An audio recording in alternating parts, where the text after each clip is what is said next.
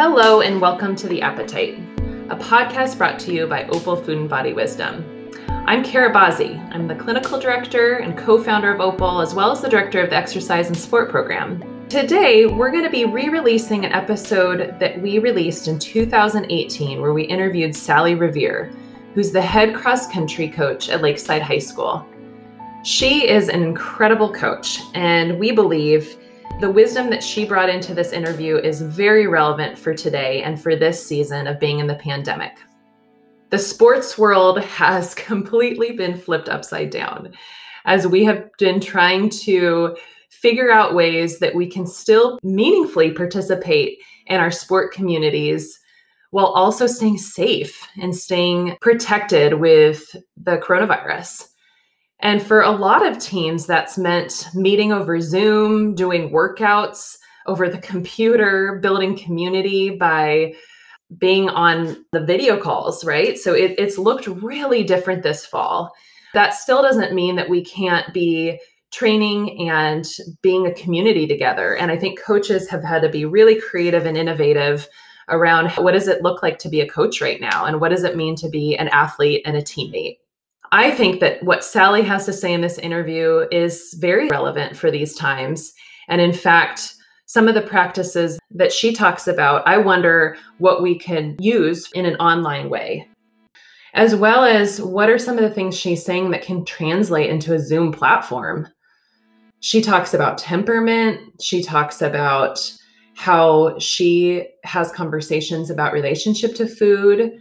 How does she treat each athlete uniquely? These are all things as coaches you can be thinking about. And as athletes, you can be considering your own ways of maybe self advocacy with your coach or with your team as things have been really changed.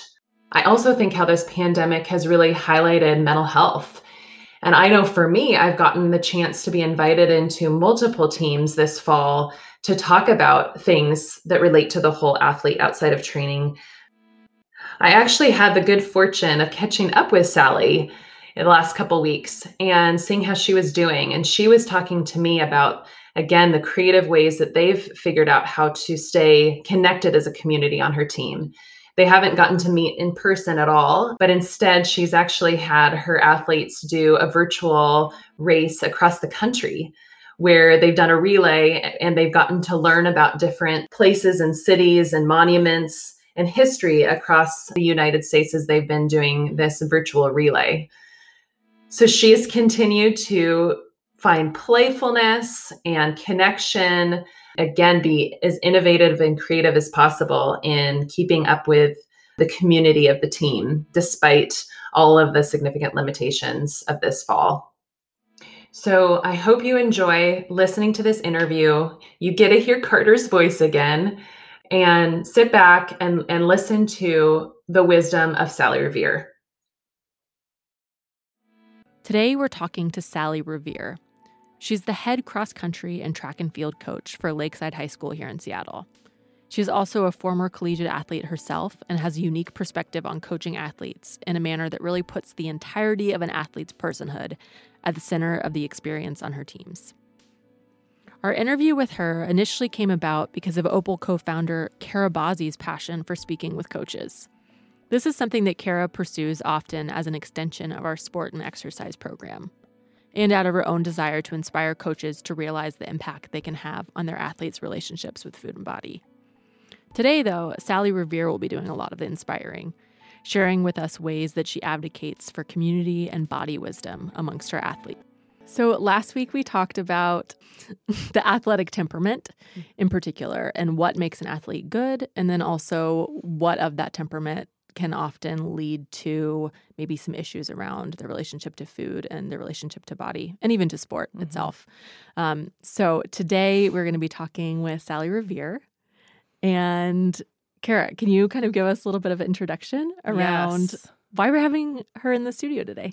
Well, first of all, I'm super excited to have Sally as a guest today. So, Sally is the distance cross country and track coach at Lakeside High School. And I have had the privilege. I was able to meet her about four years ago, I think. Is that right, Sally? I think it's about, about that, yeah. Yeah. Um, so my husband is a distance cross country coach at O'Dea High School. And when he knows, obviously, my love and passion um, of working with athletes um, and talking about food and body image issues. And he said, "You know who you need to talk to? You need to talk to Sally."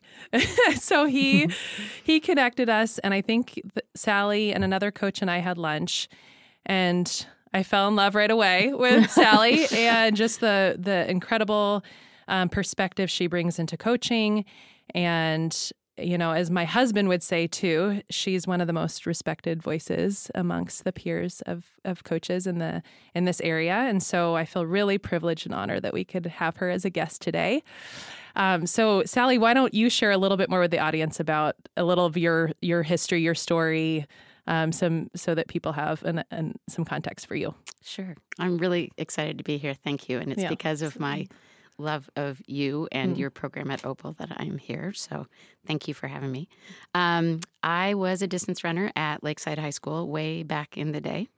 Um, and when women's running was just starting out, uh, Title IX was probably in its fourth or fifth year of existence and wound up um, having the good fortune of having a phenomenal coach um, at Lakeside who uh, thought of athletes as a whole person, not just an athletic being, thought of women as being as capable as men, which also at the time was very rare, um, and uh, just kind of fell in love with the sport and then fell in love with life, including the sport, and have maintained a great relationship with distance running, especially uh, ever since. And so I have wound up coaching at Lakeside now for over 30 years and um, have during that time run collegiately uh, also and was a scholarship athlete, as were you, I think. Yes.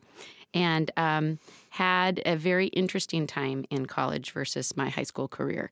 Um, it was it was very different in terms of how I was trained and that I was like an athletic being, not a whole being. Mm-hmm. Um, and so coaching has allowed me, hopefully, to help bring back the sport into being part of the fabric of being a person yeah. and not just an athlete. So um, I'm delighted to be here and I'm delighted to mm. talk about conversations that I think are important. And we were just discussing this on the way over um, to here. Actually, it's interesting that some of the conversation topics are the exact same that mm. I had when I was an athlete way back. Yeah. So same concerns. Same same concerns. Mm-hmm. Yeah, some, which is just so interesting that it hasn't moved away from that in some realms, mm-hmm. right? Yeah. Mm. Well, it's fun to hear you put words to that because you're putting language to what I already experienced with you. Is it's very clear that you care about your whole athletes. That's one thing that I've been really inspired by hearing. Just that you're not just only focused on the performance side. Right. Yeah. Yeah. It's true. Mm. Yeah. So to reference, you know, the the conversation from our last episode, I'd love to hear your perspective as a coach on what you think contributes to an athlete's success. I think it there are so many facets to it. Um, I think first of all, it's just the definition of su- success yeah. in and of itself. Um, I think different temperaments define success differently. Mm-hmm. Um, I think the program that I'm involved in, at least, and and try to have everybody come together around is that success uh, needs to be defined by each individual athlete very very closely and very authentically for that person. Um, success could be just getting fit, just running a little bit faster or a little bit farther than when they started at the beginning of the season. Success could could mean um, running as strongly as the person possibly can and seeing what the outcome is. Um, so success, I think, motivation is part of it. Mm-hmm. Um, and I think that motivation needs to be tied to goals that are achievable but that aren't limiting. I think if people say, I want to run a five minute mile or four minute mile or whatever it is, um, that that's a very limiting goal. Mm-hmm. Um, and so I think part of success is making your goals attainable, even if they're a stretch, but um, making sure that those goals aren't limiting. Mm-hmm. So being motivated um, I think is a, is a key. Uh, another one, another key to success is having a plan that you're totally bought into and that you're part of making.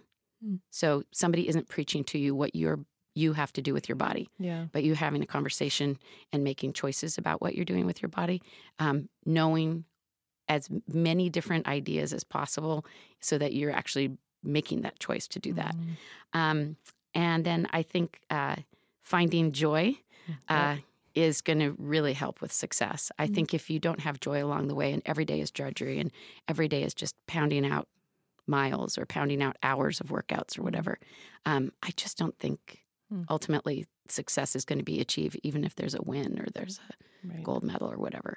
Um, so making sure that you have little incremental goals that you're meeting almost on a daily basis, or making sure that there are other things involved in your workouts in the day, including being with other people that bring you joy. I think Mhm. that's I think that's key. Mhm. One thing we've talked about before in this podcast is how often an athlete's experience is they start off entering into the sport with a lot of joy, like in youth sports. And then as things get more competitive, it seems like there's more propensity for joy to be kind of sucked out of the experience. What's been as a high school coach, what have in a in a competitive program, what's been your experience of kind of the joy component with your athletes? I think we structure moments of joy, if you can Yeah. call it that, um, into every day. We meet in a large circle at the beginning of every day, and we have a large program with a lot of kids in it. Um, and we do goofy things at the beginning of every day. We meet in a large circle at the end of the day. We go into an ice tank to, you know, sit with our legs in cold water uh, in groups at the end of every day. I think we build in kind of some silliness and we build in some kind of game playing Mm. into almost every day. And I think some people look forward forward to that probably more than even the running aspect Wow. of Oh, it. that's awesome. And so community oriented, I hear in that, just of you're saying with other people, Right. With it, with fellow teammates. Yes. So much emphasis on the connection Mhm. rather than just the one individual making sure that they are showing up to practice and then competing against their peers. That's right. Yeah. And and especially on days of super hard workouts, I think those moments of giddiness or silliness at the beginning set the tone that we're we're all there to do some really hard work, but we're also there to be people. Yeah. And we're we're there to we're there because we want to be there. We're opting in. Mm-hmm. You know, it's not a mandatory thing. So And I like it how it, um, you know, not taking ourselves maybe too seriously. And as a, we we reference the temperament of having an over controlled temperament, and I think a lot of, I think a lot of overcontrolled temperaments end up going into the sport of distance running, especially in the in, when it gets more competitive. And so I like that practice because it helps the the athlete tap into more non productive, silly, right moments that they probably. That's good to stretch them in that way. Right. It, and it does make some of them very uncomfortable. Yeah. And they are, the word tapping actually cracks me up because they're tapping their fingers and they're They're just ready to go. yeah, ready to go. Yeah. Ready to go. Like, this isn't productive. no, this isn't. I don't care if what her favorite ice cream flavor is. I really don't. I really want to get out and do my workout. Thank you very much. Um, but talking about the value of that and talking about the value of compartmentalizing and Mm. using your mind in different ways is Mm. is really important. So do you make that explicit of why you're? Absolutely. Yeah. We are really, really transparent about the things that we do and why we do that. What do you typically cool. say? uh, that we're going to start when we're explaining the season. We're going to start the day um, with question of the day, and they're Mm. going to uh, we're going to go around a circle, and there are hundred and you know, hundred of us talking and answering these questions, and we want everybody to be respectful, and we really want you to learn about your teammates, and uh, we we think that it's really important as you're running to know that you're running on a team and with people and to know who those people are and that you're going to be stronger because of their support. So cool. Yeah. Mm. Oh, I Pretty fun. love it. Pretty fun. I mean, here we're talking about setting team culture I know. and how a coach has a lot of power in how to set that team culture. It's really fun to hear that, those specifics. Thanks. yeah. I hadn't even thought of that as an option. I mean, I guess probably a lot of coaches wouldn't um, necessarily think of being creative in that way. I haven't Yeah. encountered a coach that way. Yeah. So I really love that. That's why we have Sally here. I know. Thank you. she could share all her magic. um, so, to get a little more specific about food and body image um, concerns, I'd love to hear again your perspective as a coach about how you think about food and body image issues, knowing that, as both of us know, that's definitely a part of athletes' experiences and figuring that out. Um, so, I'd love to hear just sort of how you've addressed those things, how you think about them? Kind of, you can you can take it as specific as you want. Um, in our program, we have a number of things that we do every day, including that question circle Mhm. thing at the beginning. Another thing is stretch. Another thing is doing these ice baths. Another thing is talking about food and making sure that um, food is being addressed. Mm. Um, so we will give little tidbits about food, just ideas to pass through.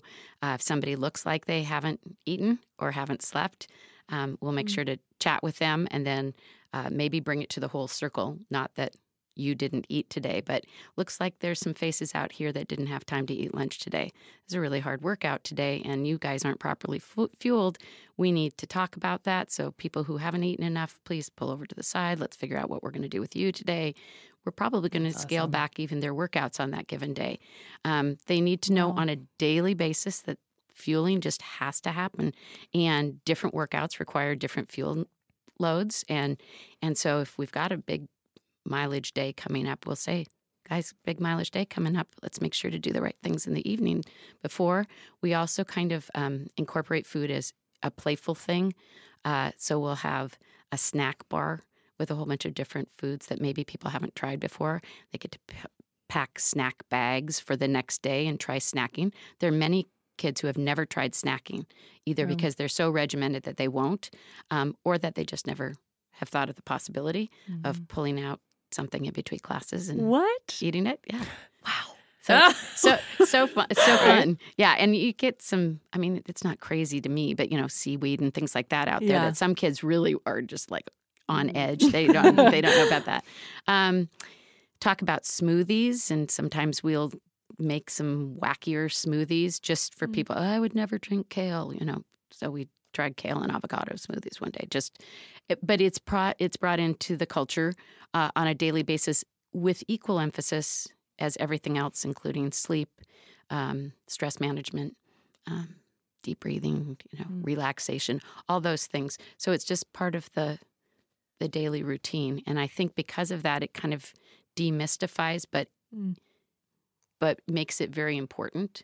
Um, we talk about things kind of like you would talk about your br- brushing your teeth. Yeah. It's just Right. something you do Yep, every day Right. well, fueling.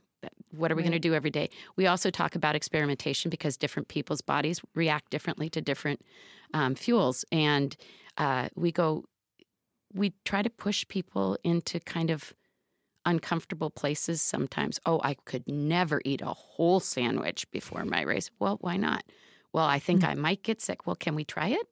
You know, and then wow, it's pretty amazing. You didn't. Or the other one, Yeah. the kid who oh my gets gosh, sick at it. the end of every race, which we do have those people, saying 30 minutes before, let's try eating. Let's Wow. try eating some bagel. Let's just see what See what that does. two of them, mm-hmm. two of them last fall, puke free at the end of races. No way. Thanks to Solve the, the problem. Oh yeah, my gosh. solve the problem. And just so excited that they, I mean, they don't like puking either. So Right.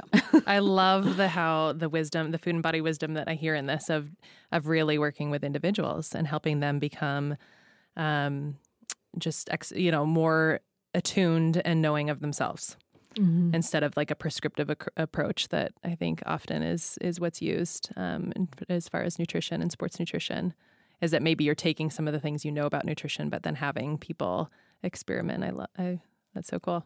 Mhm. And since we do it on a daily basis from early season on, then by the end of the season, they actually do have patterns and routines, but it's not regimented. Um, but they know, oh, this is the type of food I like. This is the quantity I like, Mm-hmm. um, and and so by the end, they actually have kind of set patterns that are good for themselves. We try to make it sure that they aren't beholden to a type of yogurt or a type of something. Because when we go traveling, Right. They might not be able to find it. no, not in No. the, not in the least. Not in the least. Um, so we try to to to lighten up on the the specifics of things, but but just get some kind of patterns going. It also helps, I think, um, with people who are looking at a hundred different other people in the room and saying, "Oh, that person is tall and lean, and that person is shorter and more stockily built," and and then because we're individualizing and because we're having everybody do their own thing, um, we're individualizing workouts as well within a within a bandwidth, um, and people are understanding based on how their bodies feel how they can have the same results as other people who are very different In looking. body shape. Right. Mhm. And even that metabolisms are different, Yeah. right? Yep. Some people can literally eat five snacks a day. We have a couple of kids that eat five full snacks, three full meals a day, eat ice cream for, you know, before bedtime kind of thing.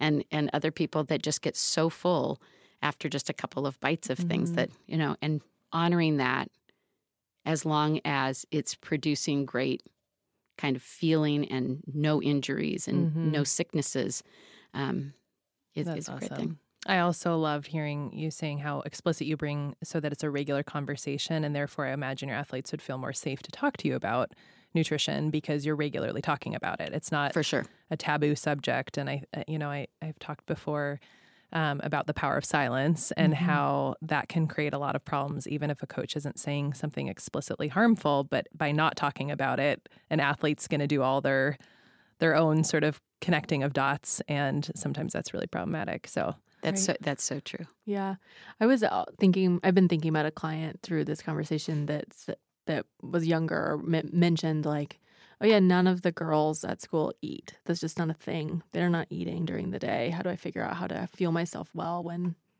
nobody's eating around me?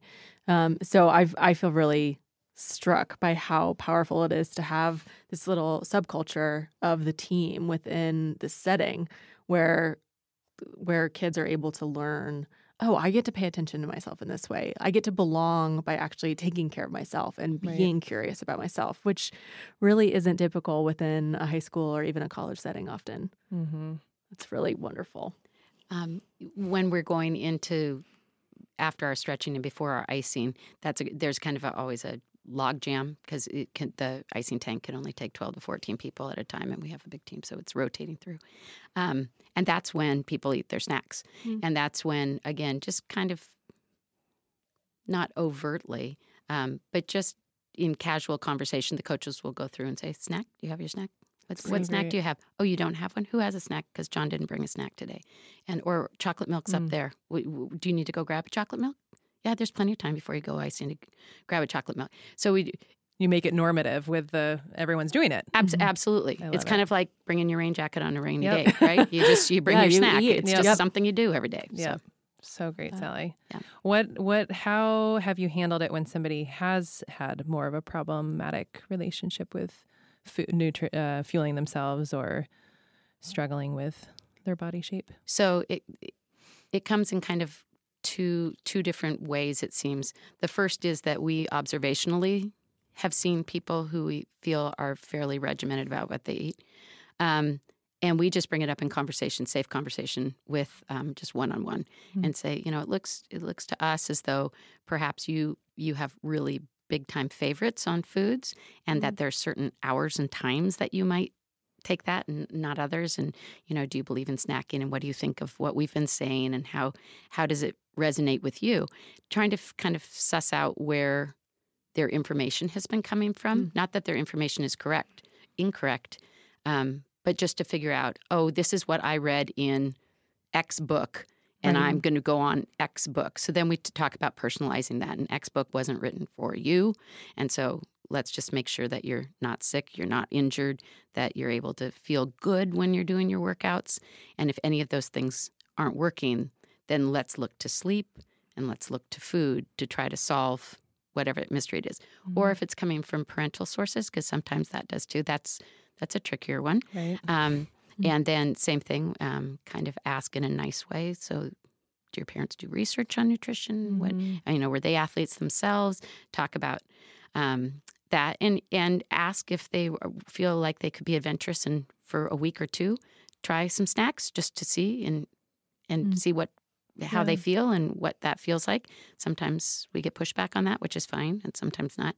And then the other one would be the other side would be um, when when we when we notice a weight loss or um, just an unhealthy pallor um, or uh, kind of a, mala- a malaise that just goes on. Mhm. Um, and then we actually start a conversation a little bit differently about that. We just really think that this sport is so demanding and that, um, you know, they're burning calories in their sleep that we just don't think that the amount of going in is uh, enough to fuel working out. Mm-hmm. And the, and so then there are some other conversations. We have counselors to um, that we can refer them to and bring parents in and things like that. Yeah. Gosh, even hearing about your approach and the curiosity you're bringing and the questions you ask, it just sounds so disarming. You know, it's Yeah, it does. sounds very just um, exploratory, which and really trying to understand them and not making assumptions about your athletes. So I just, what a great. I mean, that sounds like a great approach. Mhm. Yeah, we ta we talk about it. You know, this is just a piece of life, and Yep. that they're going to make food choices and sleep choices and flexibility choices for their whole life. So they they need ownership on this thing for Yep, sure. Right. Yep. Um, so no judgment, but at the same time, Mm. we don't want to deplete them. Right. Have you ever had to come in more, not heavy handed, that, that's the word that's coming to my mind, but um, have you had to, ever had to set any kind of boundaries or, yeah? Yes, um, a couple of different times. It hasn't been recently, but we've actually worked uh, with an outside institution uh, to when the kids started getting help outside. Um, Mhm. we were part of the team Mm, that that's that was that, and so Mhm. so we were trying really hard not to prevent the person from running because running was such an important aspect of that person's life. Mhm. Um, but they had to hit some guidelines that were prescribed by outside physicians and Right. things like that in order Yeah. for them to continue to come yeah. with us. That was that was tough. yeah. Yeah. It's, tough. yeah. It's, that seems also just kind of tricky of when does you, you knowing your scope and when Mhm. as a coach, do, do you need to hand it over to other people for, Right. for support and, and what's within your purview, right? right Mhm. for sure for sure. Um, and a couple of people have come to us having kind of in a recovery wi- with a story Yeah. ab- about that, and then we've worked with people outside on that too to bring them back into the fold, so to speak, and Mm. make sure that that stayed healthy. Yeah. That's great. I can imagine a lot of um, listeners. I mean, I'm having the experience of, oh, Sally, you're such a great coach. and I just imagine athletes out there just really, you know, I having a response to hearing what you're sharing. Um, what do you think it is that it, that makes this difficult for other coaches? Like, what barriers do you think other coaches have in addressing food and body image concerns? Um, well, the one that comes to my mind too is if if people are seeing their athletes as just that, as athletes, I think it's easy to overlook it accidentally because what you're looking at is a person who's on a relay and he or she needs to run a certain time and you're advancing to state. And um, if the person doesn't have the flu or something, then the person must be healthy. Um, so I think part of it could just be so wrapped up in the day to day athleticism that you're not looking at the whole person. And I'm not criticizing the coaches for that at all.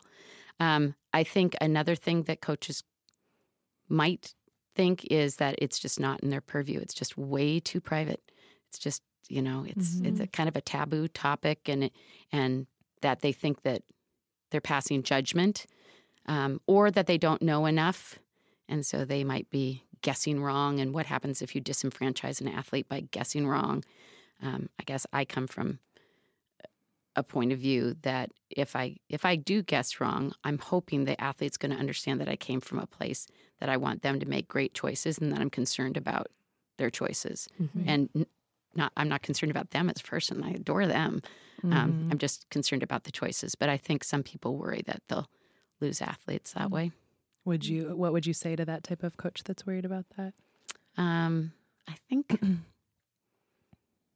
I think I would say if you saw that that kid was doing something uh, that wasn't a good choice elsewhere, whether it was I don't know drinking or or or doing having bad behavior, um, that I don't think that person would worry about it, Mm-hmm. and that that this is this is as serious or more serious because it's a lifelong Mhm. choice that this person's making or starting a pattern of lifelong choices so that you know it's kind of exciting to be maybe on the forefront of helping that person make some really great choices at a really really critical stage in their life yeah. as opposed to letting someone else try to clean up those Mhm. choices later in life yeah. Yeah. It's so wonderful too that there's an assumption in that that their performance within the sport and their training is tied to their eating.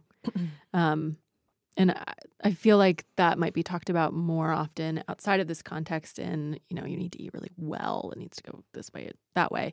But you know, if you're focused so much on their body and their athleticism in this way, to not talk about the fact that they need to be nourished for it feels like, I mean, at least from my side, it feels like, well, duh, you gotta eat, you know. That's right. But Yeah. interestingly, and I think in this yeah. in the in the sport of distance running, that is not the duh.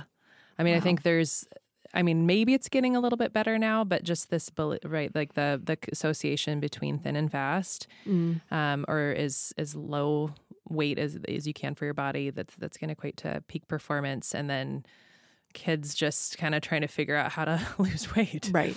right and then what does that look like for what they're doing with their food and so it's it's interesting because now i could say no duh but Right. back then woo that was not that wasn't that obvious Mhm. No. And we're putting in huge miles. Yeah. Right? Huge miles, Lots with, of no, miles. with no food. Wow. right Yeah. it's actually incredible like yeah it's kind of mind-blowing Yeah. mm-hmm. I, I enter. I A little enter, concerning. I, Yeah. enter, I entered college under 100 pounds, Mm. doing Wow. You know 80 mile weeks. It was. Mhm. I don't know how that happened. Yeah. Wow. Yeah. Wow. um, So- yeah. I was just going to ask about, you know, the the way that you coach feels so, like you said, person centered, really holistic, um, really um, relational as well, and I can, you know, only imagine the the different variety of voices that you had in your in your life as an athlete, um, and I'm curious about how some of those influenced you or, or influenced you maybe to go another way. So as I said before, my high school coach was phenomenal. Yeah. His name I'm going to give a shout out. Is Good. all right? uh, is Hugh Tower, and uh, he just was ahead head of every curve that was around at the time, and he was all about the whole person, and uh, had all sorts of nutrition graphs at the time. Right? I mean, Mm. just it, which was interesting, but he was just imparting information, is what he was doing. I mean, that's just all he was doing was giving you information for you to utilize to your best best way that you could possible. Um, and then I went from there uh, to a collegiate running experience. And over one summer, you know, went, went from one training regime that was ve- very much me focused and how I felt and all that to being handed workouts in absentia because it was summer before we started even running together as a group. Um, and having some food dictated. Hmm. And which at the time felt exciting to me because, oh, this must be collegiate running, right? and And that's and how you do it. well, and I'm a scholarship athlete, right? So, and I and I needed that scholarship. So, Mhm. not uh, not only was I excited by it, but I was very beholden. I was very thankful Mm. um, that I had been chosen, and so felt you know a, a lot like I wanted to please so badly. I just want this person who is giving me this money to to just think I was all in. Mhm. Um, and uh, it was interesting, especially the first fall, uh, watching the culture of the team was just completely different. It was very dog eat dog. Um, it was not very bonded. Um, I think we all knew that we weren't fueling enough, um, but nobody was going to say anything. And then the coach started attending meals and making comments. And none of us were very big to begin with, um, but the comments were and you know this is collegiate running so i'm thinking well these comments must be real because you know this Right. person is a collegiate coach and this is a great program and so i've obviously i need to get my stuff together Wow. um, the great thing was i was able to contact my old coach at some point when when i Mm. started getting injured Mm. i contacted my old coach and basically said I, I think this is wrong i don't think this is right i don't think Mhm. it's right for me he didn't by any means uh, say anything bad about the program that I was involved in. He just kept saying, "You're the only one with your body. yeah You know what your body's feeling. You know what's happening. So, you know, what are you going to Yeah. do to make it better?" So, yeah Such great That's- emphasis from him. i know Way to Thank go, God. Hugh. Yep. yeah Hugh, seriously Yeah. what would uh, given that like if if an athlete's listening to this podcast and has the experience of having kind of a coach that doesn't see them as a whole person or is is giving them um, just training and nutrition advice and uh, what what kind of advice would you give an athlete that's in that sin- the situation currently hmm, that's a great question. That might not have the Hugh. right. Mm-hmm. Um, I th- well, high school especially is a time for self advocacy and to learn about it, and and so is college. I mean, um, it's it's it's kind of a rough thing to say. Mhm. I think you just need to, if you inherently n- know that this isn't working for your body, you just need to have that conversation. I would hope now, as opposed to then, at least, but now it it was it. People have at least heard the phrase before, self advocacy and that sort of thing. Um, I guess maybe just finding a safe person to bring with during that conversation, whether it's a really close friend or whether it's another adult, an adult that you could bring into the conversation to to to talk to the coach one on one with somebody who felt safe with that athlete to say this isn't feeling right, this isn't feeling like it's sustainable um, as a lifelong choice. Yeah.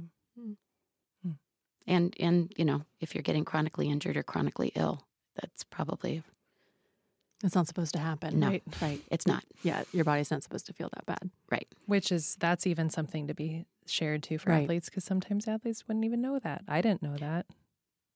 Right. I Right? know. Did did you did you feel kind of broken a lot? Yeah, and and just to not, I couldn't see the problem. I couldn't see the issue until you're later. Yeah. Yeah. We've talked before in conversation about about sport um, around the idea that you can still be really obviously competitive, and the way that you're approaching the sport itself, um, and rather. I'm not going to be saying this well. I care. I want you to say this well. Just like that, we've talked so much about like how the difference between the qualitative and the quantitative um, The approach Mhm. to the sport matters so much. Um, and in that, you could be pushing yourself so hard. And this idea of no pain, no gain is always out there. And clearly, there's maybe some amount of pain that's good, right? Right. But For sure. but for many, that's the main message that they hear. Um, They don't know how to nuance Right. the, what is good pain. yeah, what Right. is good pain? Yeah, right. Fati- That's like a- fatigue versus injury. Yes, Right. which is Yeah. a conversation we have in our rethinking group, and people have, you know, it's like no one has had that conversation before, right? yeah, They've either either heard from a coach or a sport experience that you just push it to the limit at all points. Like they don't know what Right. what they're looking for. yeah. Right. Workout's yeah. going to destroy you, you Mhm. know. you should be puking at the end, Right. And, that's, a point of pride, Mhm. right? right, right, exactly. right. Yeah. yeah.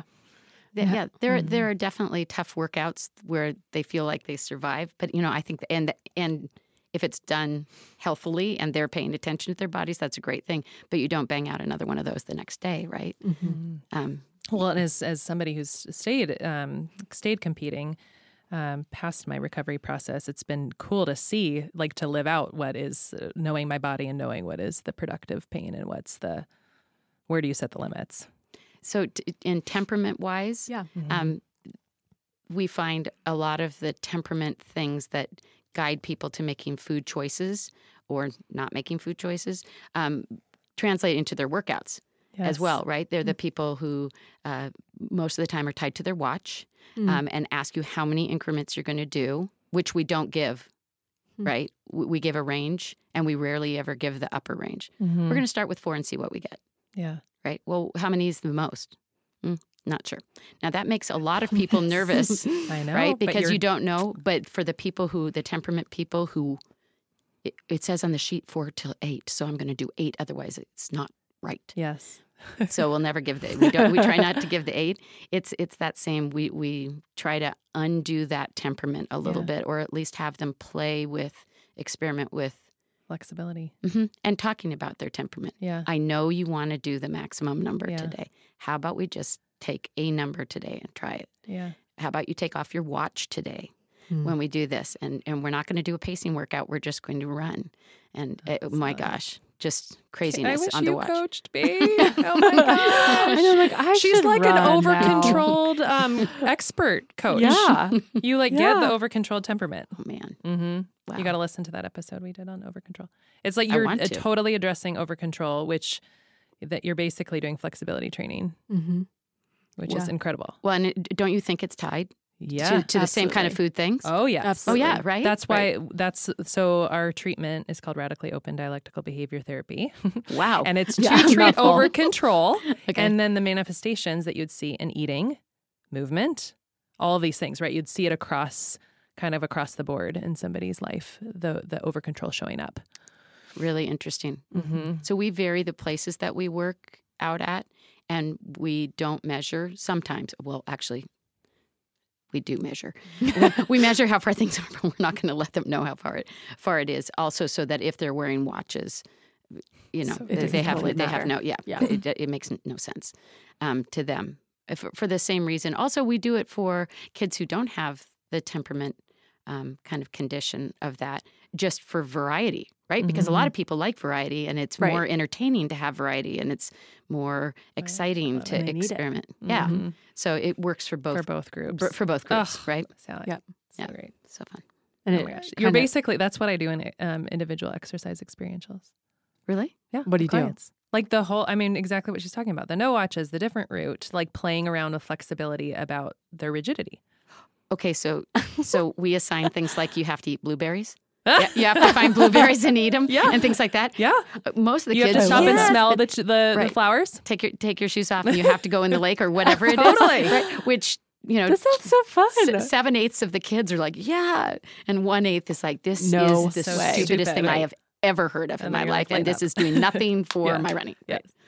right, right. But it is. It is. And I'm curious, do you get with that type of thing? Do you get any pushback from parents that are that are over control uh, from on the temperament side? Do you get parents that come back and say, oh, "Why why were you doing that? That was so stupid," or like that was.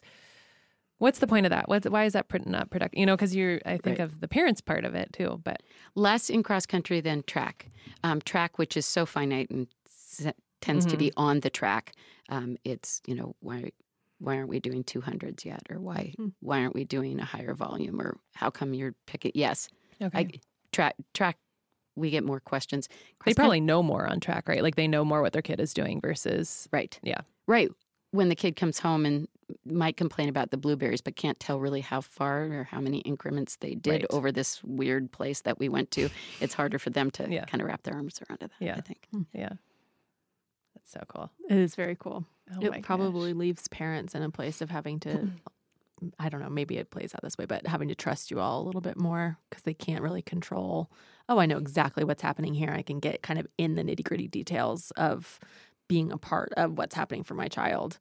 And they're kind of let more into a place of, okay, well, my kid's on a team and they're being led well. I would imagine that would translate really easily. And since we race on different courses in cross country too, you can't even compare times. I mean, you kind of Exactly. can, um, but It's harder. but it's it's much harder. It's much harder Mm-hmm. in different parts of the season. You're going to race differently, and if it's dumping down rain, it's going to be muddy and have different results too. So, I think it's harder to quantify the results at cross country than it is at track.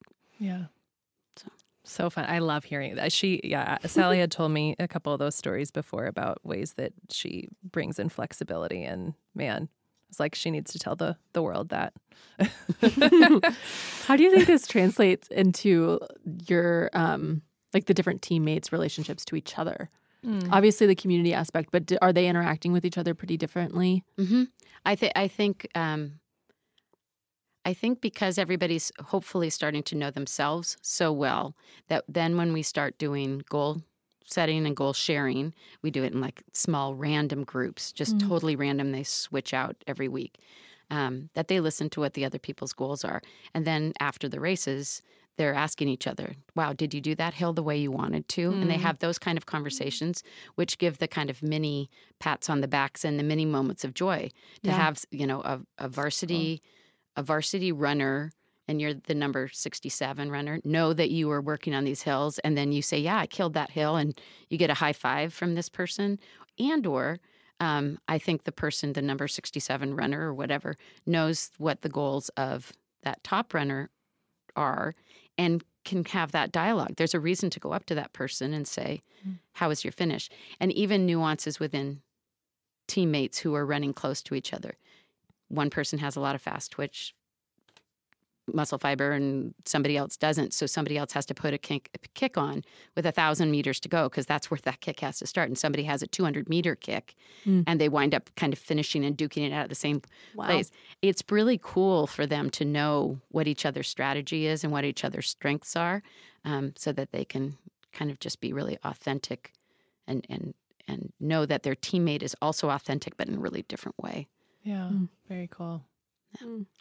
I know we're probably getting close to time, so I do want to ask um, a little bit more about where we started of um, talking about the the power of being a coach for the whole athlete, the whole person versus just the performer.